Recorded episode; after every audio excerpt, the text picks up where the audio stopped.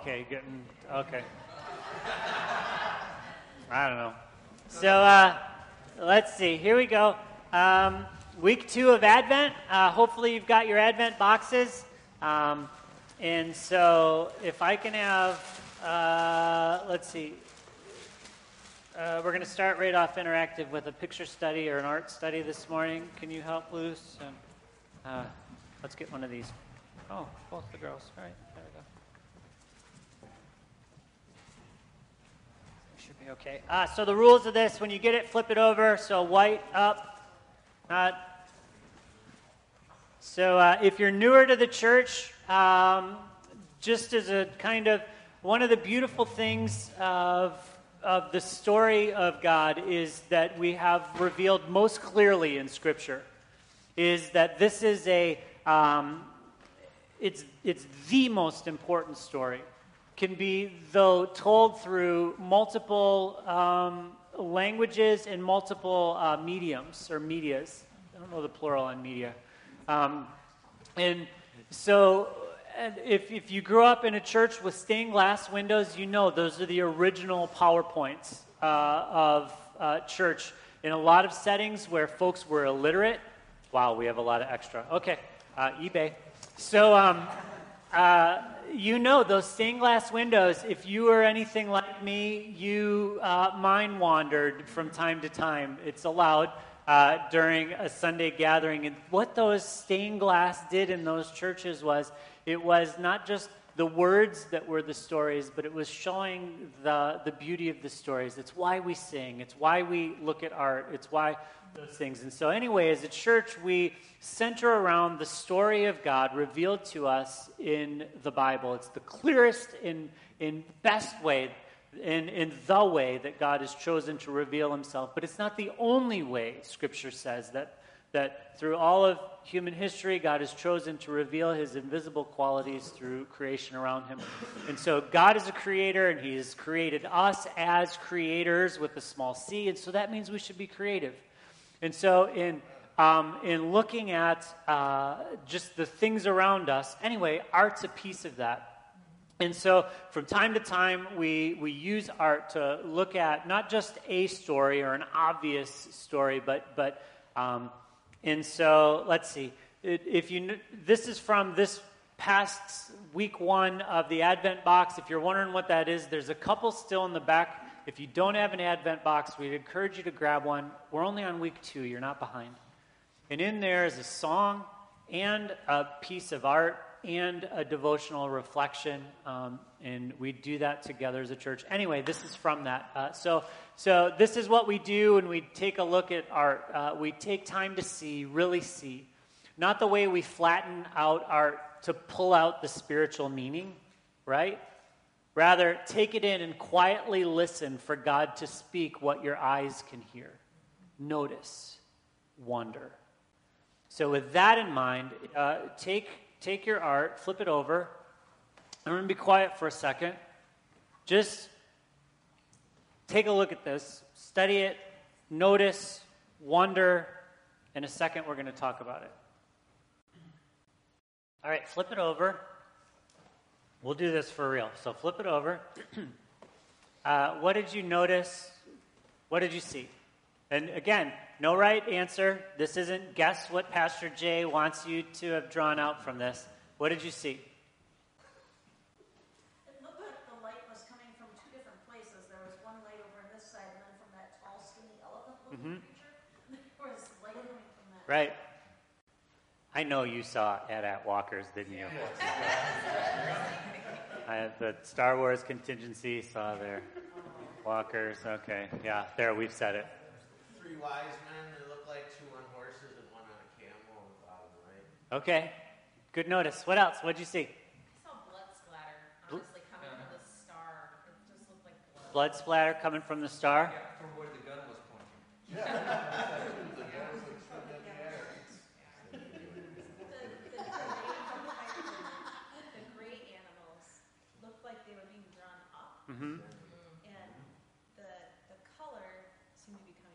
Hmm. So the gray animals seem to be getting drawn up, and the color seemed to be coming down. What else? I took it as the, light coming from the star shining on the evil and, making that appearance so that we're aware of the evil that is. Okay, so light revealing. I assumed it was the North Star. Assumed it was the North Star. This is great. You did not see this coming, huh? It was signed twice. It's signed twice. Anyone notice that? Anyone know the artist? Salvador Dali.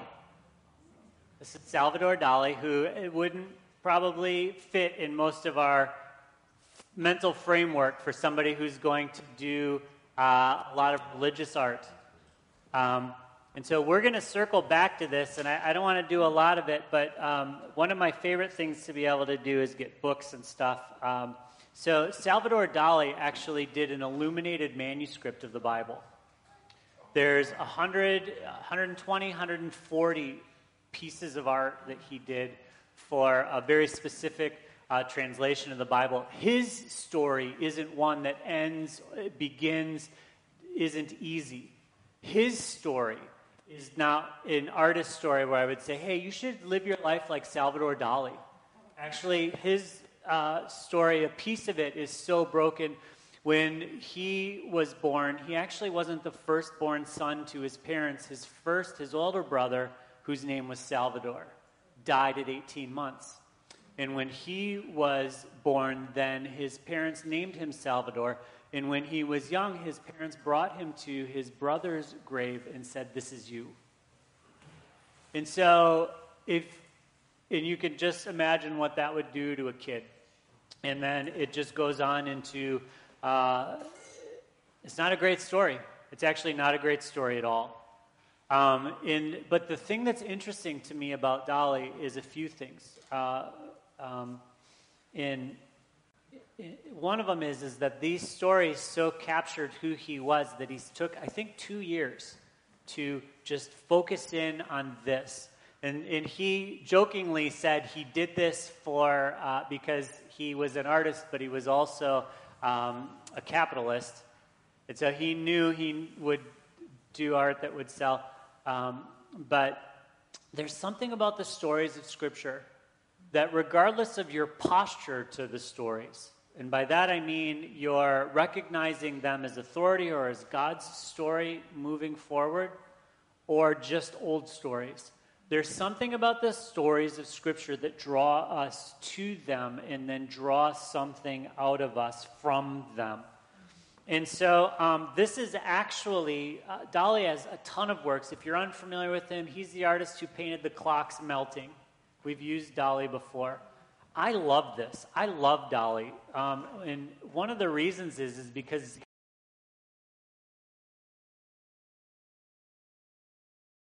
the way the story. This is actually the most famous of the story or of the art from this collection of art that he did for this illuminated manuscript for this illustrations of the Bible. Um, and, and there's a lot of reasons for that. Um, in this book, it talked about, oh, them fit. And so Psalm 72 so ends the Psalms of David. But if you're really bored, when I was a kid in church, sometimes I wasn't paying attention. And remember hymnals? Anyone play the game of hymnals of looking to see how who the oldest hymn writer was? My hymnals had when they were born and when they died. This is my brain. I would just be like, oh, that one's super old. And then it was a hunt to see if anyone else was older. If you do not that game, but a different game, if you go from Psalm 72 and keep going all the way out to the end of the book of Psalms, 150, uh, you're going to see there's actually more writings, more Psalms of David. It doesn't actually end the writings of David. But that's where the editor put that. It's interesting, nerdy. Begin monarchy with. At each new kingdom. Am I out of batteries? Really? No, no, I think I'm okay. I think I'm okay. But nothing's coming on there. Really? For the whole thing? Oh, I'll have to restart for our people at home. Nervous giggle. Is he being serious? How are we now? Am I in the thing now? Okay, let's do this. All right, so turn over your art. No, just kidding. um, Psalm 72, Psalm of Solomon, either written by Solomon or written by David for Solomon, his son, a prayer for him. Um, which is interesting to think about either way. And so uh, the beauty of that psalm is that it's a very, very good psalm to read. That can you turn this down a smidge so that um, so it's a very good psalm to read at the beginning of a monarchy, the beginning of a kingship, and because the things that are in there are super great things to pray for. God, let your leader do this, and and see, that could be read and actually could be kind of as a, yep, this happened and that's what it is. It's interesting, though, that this psalm is woven into the tapestry of Jewish faith. And it's kind of just sitting there. Maybe each king would have started, started this as a prayer for their monarchy, maybe not. It certainly wouldn't be a bad place to start. But we move forward a few hundred years from King Solomon. Solomon lived about 950s, 960s BC. Move forward toward us from Solomon, get to the prophet Isaiah. 600s, 700s, scholars are, well, that's a whole other. So a few hundred years, 250, let's just say, away from King Solomon. Isaiah, the prophet of God, who his ministry covers a very difficult point in the history of Israel and actually moves beyond that point of the history of Israel to where he's, he's speaking God's word to those there in that moment uh, who are wandering from God. He's calling them back. But he's also speaking to a time when, um, when God will return his people from exile. And so, uh, anyway, this is captured Solomon's mind. I don't know what your uh, imagination engages for how we got the Bible. But to me, this is one of those great points. It's fine, it's totally fine. This is one of those great points where um, we, we get a glimpse into. So the Holy Spirit brings to mind, the, to the prophet Isaiah, Psalm 72. Psalm 72. And what Isaiah does, inspired by the Holy Spirit, that's what I mean. It gets, it's, it's, it's in his head and it just keeps going around in his head.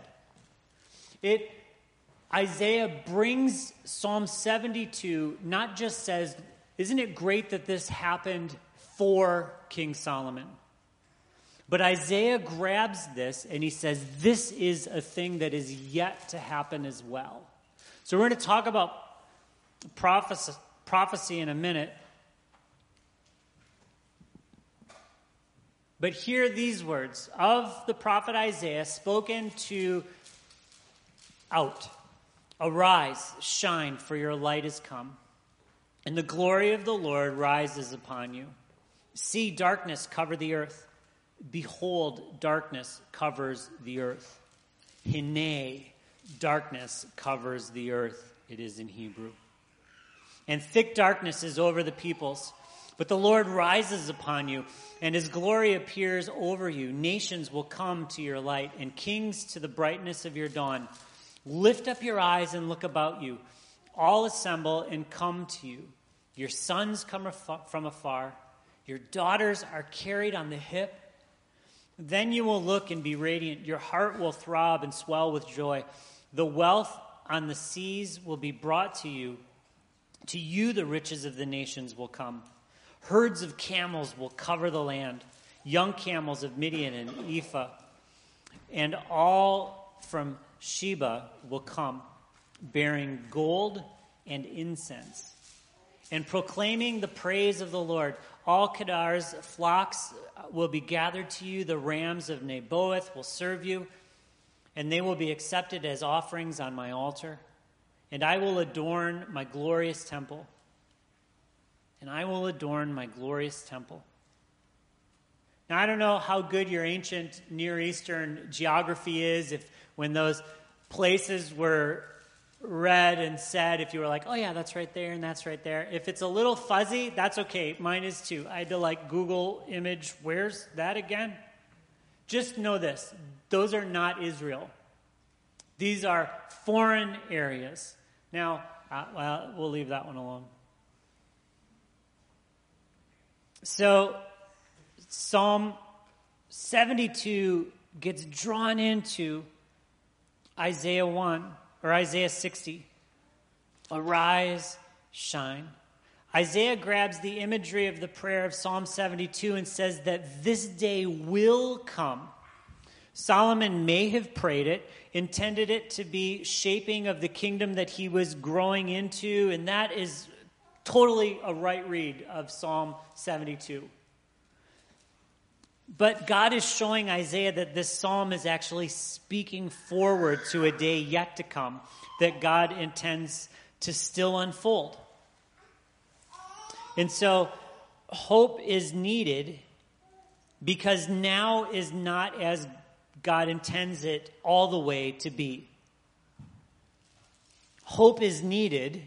Isaiah is speaking hope because that moment Isaiah is speaking to is not all the way God intended it to be. There was war, there was grabs for power, sin is still prevalent as it is now, death is still on the scene, sickness, divorce, loneliness, sorrow, all of it. And into that, Isaiah says, Arise, shine, for your light is come, and the glory of the Lord rises upon you. As soon as that arise, shine line started, some of us, our brains just went right into the song. Right? If you've been around church world as a kid, arise, shine, the glory of the Lord, don't worry, I won't sing it. Let's see if that's you and your head already went to that place. You know the difficulty of it is to be familiar a bit with the stories of the Bible and the songs of the Bible that your mind clicks into autopilot. And we're in the danger of missing what's to come. So, this C, the NIV actually has it in here on this one. Or maybe ESV, does it say behold? Or lo? New, New King James or King James? It's the Hebrew word hine. We saw this last week. It's a word that means stop, notice, don't miss this, see this. It's a, I forget the, it's, it's, a, it's a figure of speech or a, an article, demonstrative particle. It is in Hebrew, not participle.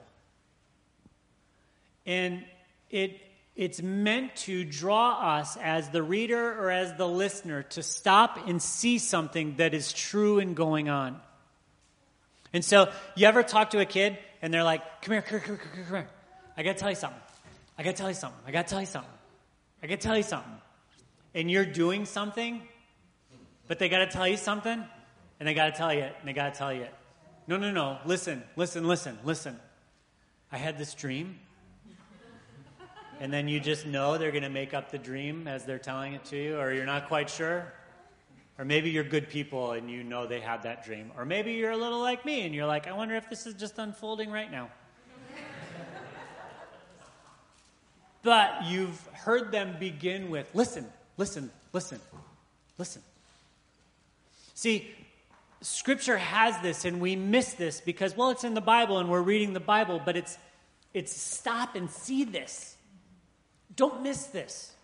It's a big neon light drawing us either into what's about to come, it's or what has already happened, or what we need to see. So, what is Isaiah saying? Arise, shine, the light of the Lord has come, the glory of the Lord is risen upon you. And this is, this is spoken to Jerusalem and to Zion, but it's, it's, it's, this is to God's people. And in a weird way, when the Bible speaks to God's people, it's also a reflection of usually speaking about Christ, which is this cool thing.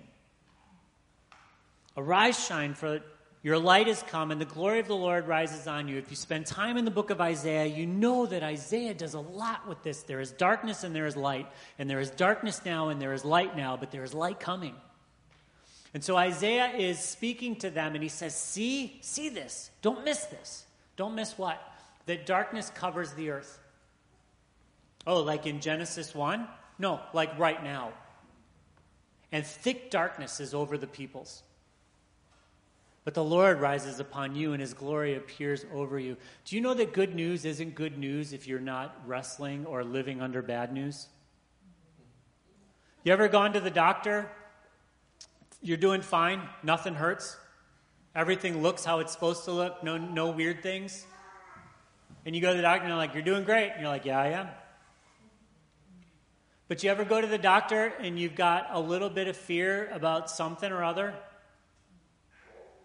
And the doctor goes, Everything's fine, you're doing great. That is a whole different, you're doing fine, everything's great, than when you walk in and you think everything is fine. Isn't it? Because the second one is keeping you up at night, it's filling your prayers, it's making you wonder if this is really a big deal. And if this is really a big deal, do I have enough in place in my life to take care of the people around me in my life? That is a whole different, it's fine, it's nothing. Then, man, I have to go in and I got to do a med check today and they're going to do my blood pressure and hey, you're doing great. Everything's fine. Your numbers are great. Yeah, I know. Can we can I get a note so I can get out of work for the rest of the day or whatever, right? That's a very different.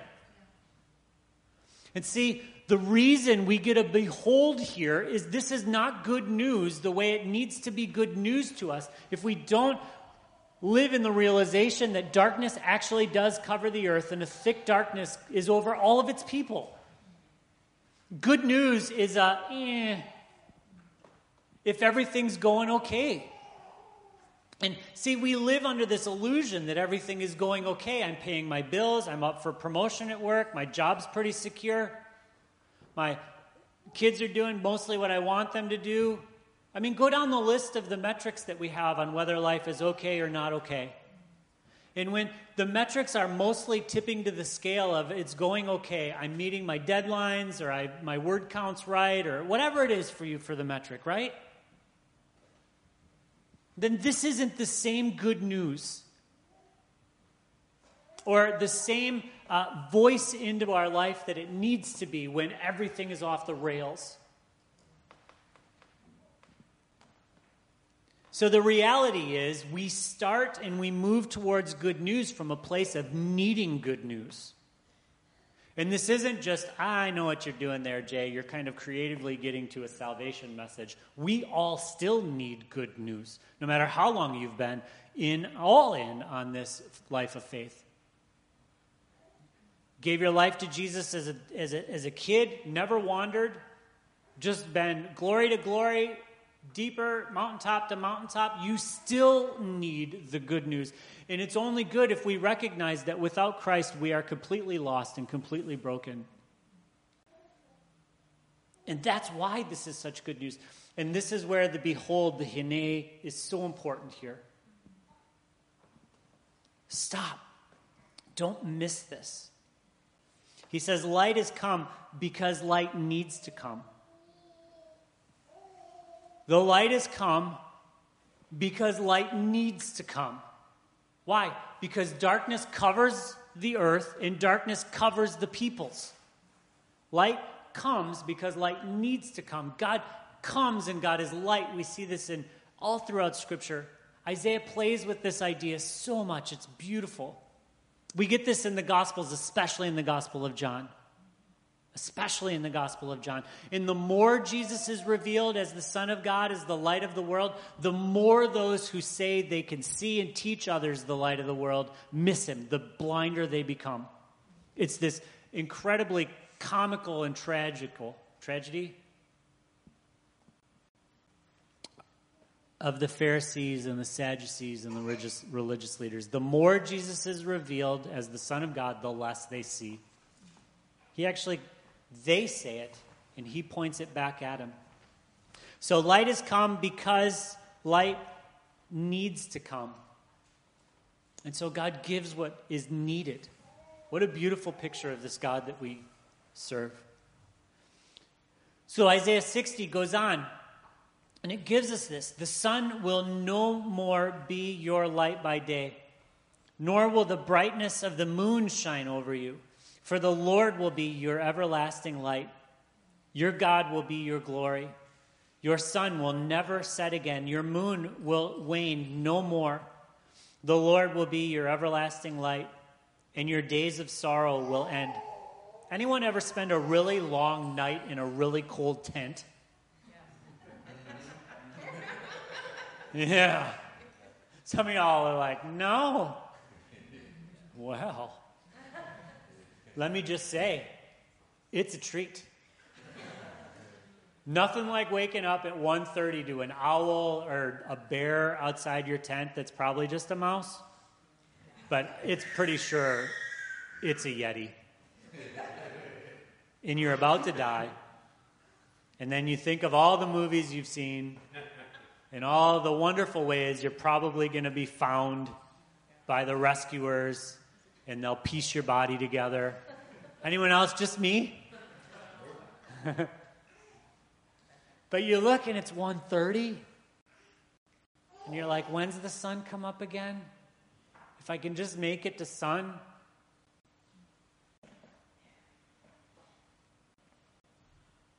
what would it mean to live? Not even just, I'm glad it's a full moon, we got some light, but the, the light the moon reflecting from the sun isn't even necessary because the glory of the Lord is all around. What does that mean? Is that literal?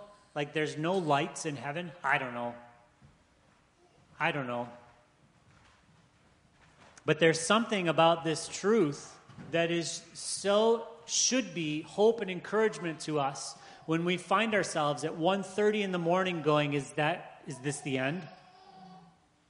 That there will come a time when the glory of the Lord will shine so brightly that that fear and unknown and pain that we have in 1:30 in the morning won't exist anymore. Light came because light needed to come. Light came because light needed to come. And Isaiah says this is what it's going to look like down there. This is Isaiah grabbing language of Psalm 72 and saying, This is going to happen. But see, and we said this good news is only good news when we recognize just how much we need good news. Don't miss that. This isn't a, oh, okay, let's all feel bad about ourselves so that then we can feel good about ourselves. And then you can need me as a teacher a little bit more. This is, all of us are broken.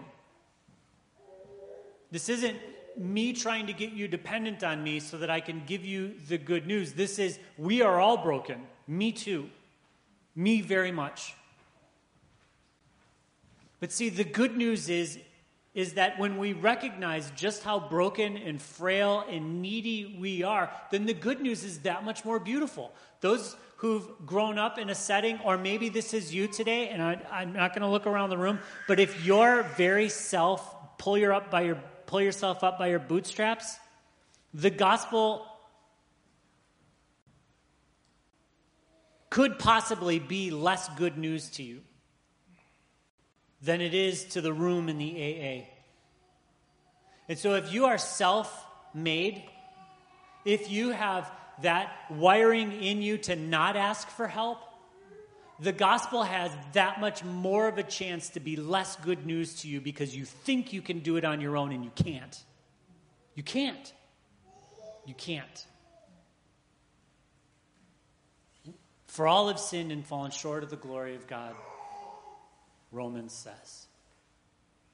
And see, that's either a place of, oh man, I don't want to say that, or that is a super important thing to say. So, on the steps of the Lincoln Memorial, speaking out to the crowd, Dr. Martin Luther King says this, right? I have a dream. He be- this is the first line that says, I have a dream.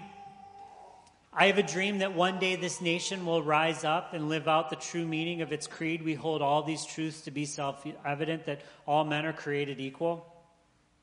It's interesting. I Googled uh, this week to make sure I was going to get this illustration right.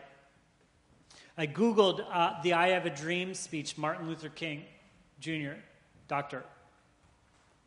And there were, I'm not kidding, there were eight Google ads before you got to the first non.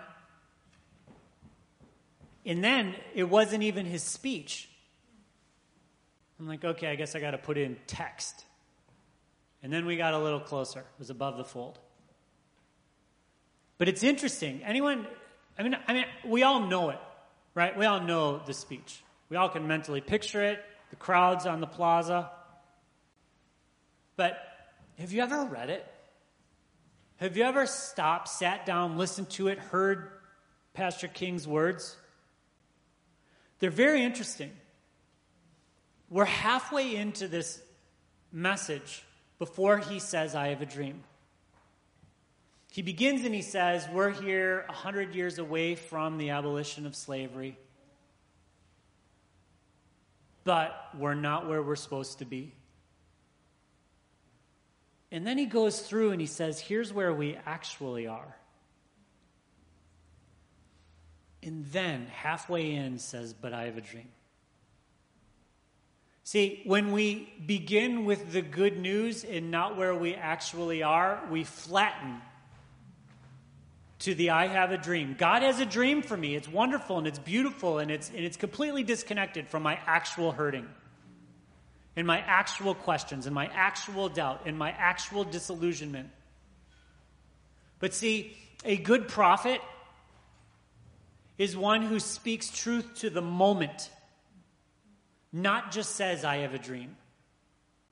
I have a dream hit so hard that day because Dr. King said, This is where we actually are. And everyone who heard his voice and heard the echo of his voice, it's like, Yeah, yeah, and so when Isaiah is saying this, Jay, are you saying Isaiah and King? Whatever. When Isaiah says in Isaiah 60, he begins by saying, Look, we are a people in darkness, and darkness covers the earth. Jay, you don't have to spend any time with this. We all know the darkness that's out there. I don't know your news feed or where you get it or what algorithm likes you. But the darkness isn't just out there, the darkness is in here. I am. And I need the light to come. I need healing. I need forgiveness. I need good news. And I need the story of Scripture to speak to me where I am at. And that's exactly what it does. Not some fancy translation or some great YouTube preacher or whatever. Just read it and it says, This is you. This is you. And it says it to me.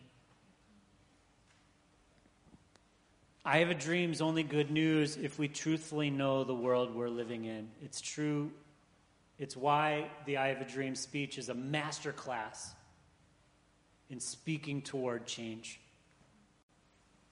It's not just what you hope to have happen that you say or you read or you bring in. It's, it's a real, real what is going on in my life right now, which is the message mostly of the prophets. Prophecy is sometimes, thus saith the Lord, and out into the future. And we see that a bit here in Isaiah. But prophecy, so often in Scripture, is truth spoken into that moment. That's why I don't have a lot of time for the YouTube preachers who want to talk about 2025. I don't really care. I don't really care about two weeks from now. I like to look back and make fun of them when they're wrong. It's my pride and my anger that so many folks get baited into the tasty morsel of the future. Leave it to God and live in the now, trusting. I knew we wouldn't get to this, but here we go. When we read Psalm 72, and when I just, and, in here we didn't hit all of Psalm 60, so please this week, after you've done your Advent box and you've texted me and said, Jay, that was so well done.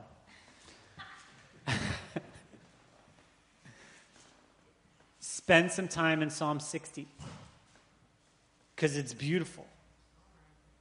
Isaiah, you knew. Come on, I'm holding a microphone. I'm doing my best. Uh, Psalm 72, Isaiah 60, Matthew 2. When we were in Psalm 72, did any of that begin to light up your imagination? And hey, this sounds a little familiar. Did when we were in Psalm 60, did hey, did any of that sound a little familiar? I know we're in Christmas, and so this is a loaded question. But between Psalm 72, Isaiah 60, and Salvador Dali, hopefully This is lighting up our imagination to get us to Matthew chapter 2. So we're jumping the timeline.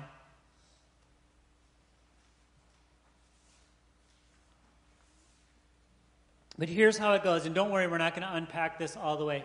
Pizza's coming at 11:30. We'll be done. Probably not. After Jesus was born in Bethlehem in Judea during the time of King Herod, Magi or Magi, wise men from the east, came to Jerusalem and they asked, Hey, where's the one who has been born King of the Jews? We saw the star when it rose and we've come to worship him. When King Herod heard this, he was disturbed and all Jerusalem with him. When he called together all the people's chief priests, I love that it says all the people's and not his, and teachers of the law, he asked them where the Messiah was to be born. In Bethlehem in Judea, they replied, for this is what's written But you, Bethlehem, in the land of Judah, are by no means least among the rulers of Judah. Out of you will come a ruler who will shepherd my people Israel. When Herod, then Herod called the Magi secretly, found out from them when the star appeared. He sent them to Bethlehem, said, Go and search carefully for the child. As soon as you find him, report to me so that I may go and worship him too. After they heard the king, they went on their way.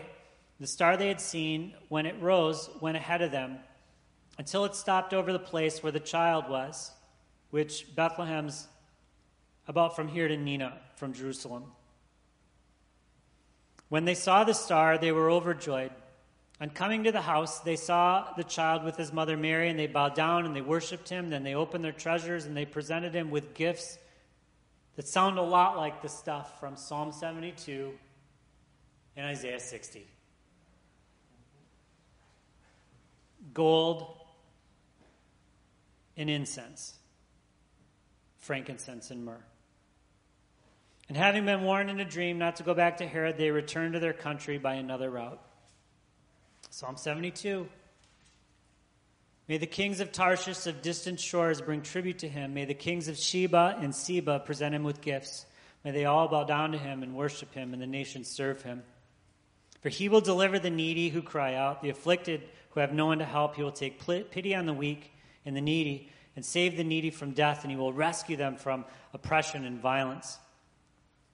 For precious is the blood in their sight. In Isaiah 60, herds of camels will cover the land, young camels of Midian and Ephah, and all from Sheba will come bearing gold and incense, proclaiming the praise of the Lord.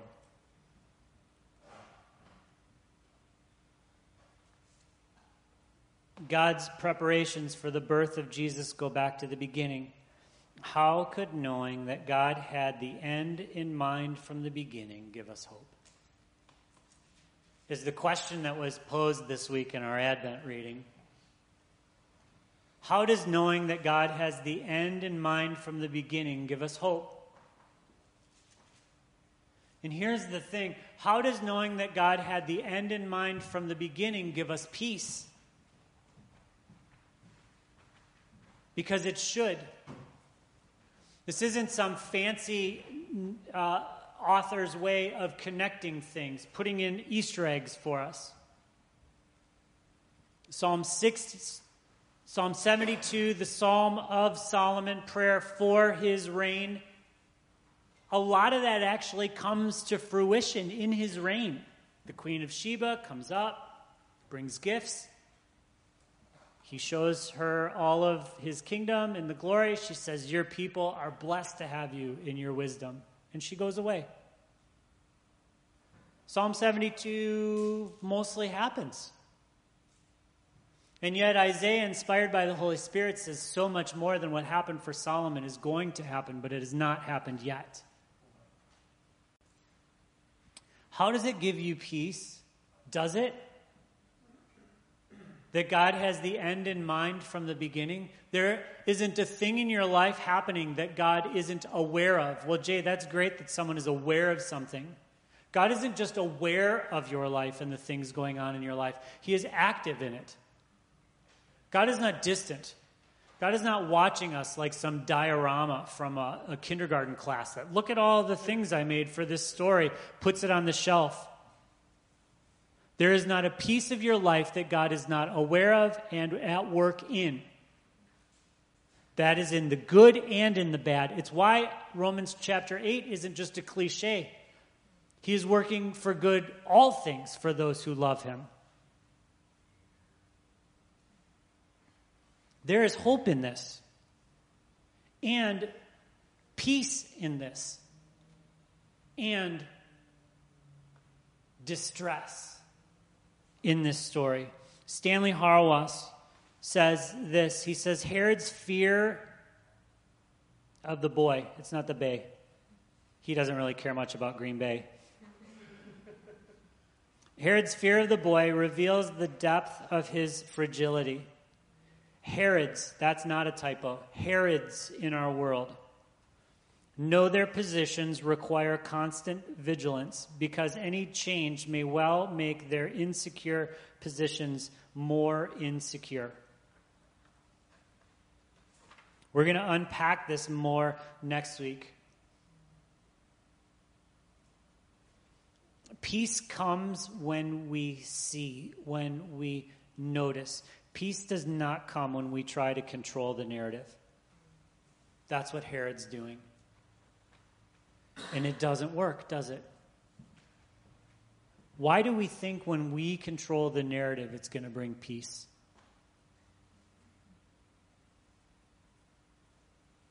Herod is in distress when he hears eventually about these foreign diplomats coming. And then it says all of the city of Jerusalem is in uproar as well. Peace begins by recognizing our lack of peace Behold, darkness covers, but peace dawns in our life when we see this isn't just some moment that comes from nowhere. In fact, God is preparing all of history to this point, which is just the opening notes of the symphony which ends in the crescendo of the cross and the resurrection. I say this every year Christmas is important, Easter is importanter. I don't really care if it was December 25th. I don't care if you do a Christmas tree or a Yule log or any of that jazz. God isn't wigged out by it. Let's not be, well, okay, hold that one in. Ask me over pizza. But the point of this is that it moves us to the cross and the resurrection. And that is the crescendo of history. Not a baby in a manger. That captures our imagination and shows us what a God we serve.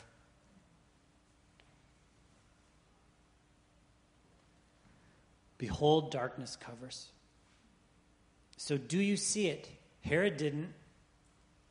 His scholars actually didn't either, even though they knew the answer. It was the ones who were following God's lead who went where it went. Later, Jesus would say, Blessed are those, but blessed are your eyes because they see, and your ears because they hear. For truly I tell you, many prophets and righteous people long to see what you see, but did not see it, and to hear what you hear, but did not hear it. I know technically we don't see it and technically we don't hear it. Jesus talks about that. He says, Thomas, you see, but blessed are those who come after you who don't see.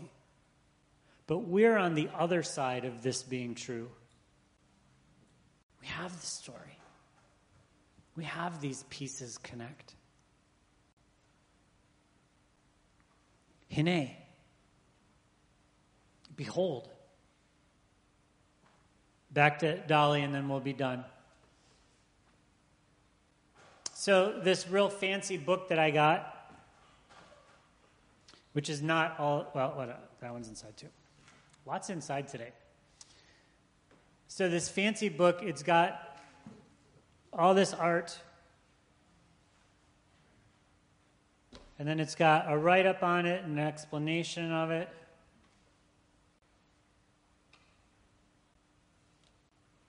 He uttered a loud cry and breathed his last. So it's got all this on there. So, anyway, for this one, it's got some technical stuff on it. talks about the colors, talks about the, the, the double signatures, talks about actually how these elephants are things that he comes back to in other pieces of art. Talks about how this is from Isaiah chapter 60 and doesn't say a lick. Doesn't say a lick about those who came to worship the Christ child. Like, what? Now, we could say, oh, you author, we're so much smarter than you. How could you miss this? This is obviously what this foreshadows to. This is obviously what this points to. This is. But see, let those who have eyes see, and let those who have ears hear. Behold is just a silly stop word unless we are cultivating in our heart an attitude of one who is able to be interrupted on our own story. To have someone else say, Don't miss this. Don't miss this. And that's what God is doing in the birth of his son. Don't miss this. Don't let this just be about some psalm for Solomon. Don't let this just be about some future thing that Isaiah said. This is the unfolding of right now. And so, in your life, in your heart, do you, do you recognize the darkness that's there? Have you said, God, I need you to be at work in here and to shine your light into this space? And have you done it again and again and again? This isn't a one and done. This isn't a salvation thing. This is a being shaped into the likeness of Christ thing. And so maybe you've been a follower of Christ for a million years, but the last few years have moved. It's gotten not pretty. Behold. Behold. No one else can tell you what this means. But will you, God, God, show to me again the wonder and the mystery of what you're doing? And God, I'm tempted to write my own narrative, and I'm a little bit like Herod. But God, help me to not be. Or God, maybe I'm a little bit like those religious scholars and you know your Bible in and out. But it's just answers. And it's not the thing that makes you move from here to Neenah to actually worship. God, help us to be like these folks who probably weren't on elephants, but Man, that's super fun to think. God, help us to move toward you. Behold. Heavenly Father, thank you for this morning. Thank you that we can gather together around this story that isn't just a drop out of nowhere. God, you had the end in mind from the beginning. Not only the end in mind, but Jesus, you, you were the plan from before let there be light. And so, God, I pray that you would be light revealed in our lives, that we would move towards you, that we would see you, that we would hear you. Not some secret knowledge of you. You have clearly revealed yourself to us in Christ. We are not Christ. You are. God, thank you that in our need, in the place where we could do nothing for ourselves, you came to us. And God, thank you that when we give you all we've got, our best and our wretchedness, you receive that and you exchange it for your righteousness. God, help us to live rightly. Lord, saturate us with your peace. If nothing, God, help us to let go of our need to control our narrative. And God, help us to have hope and peace knowing that you are a great storyteller and you're doing a great job.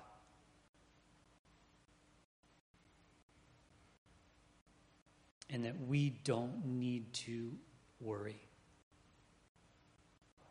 God, give us your peace. Jesus, we love you and we worship you, even if our gifts aren't as good as gold and frankincense and myrrh. Lord, we love you. In your name we pray. Amen.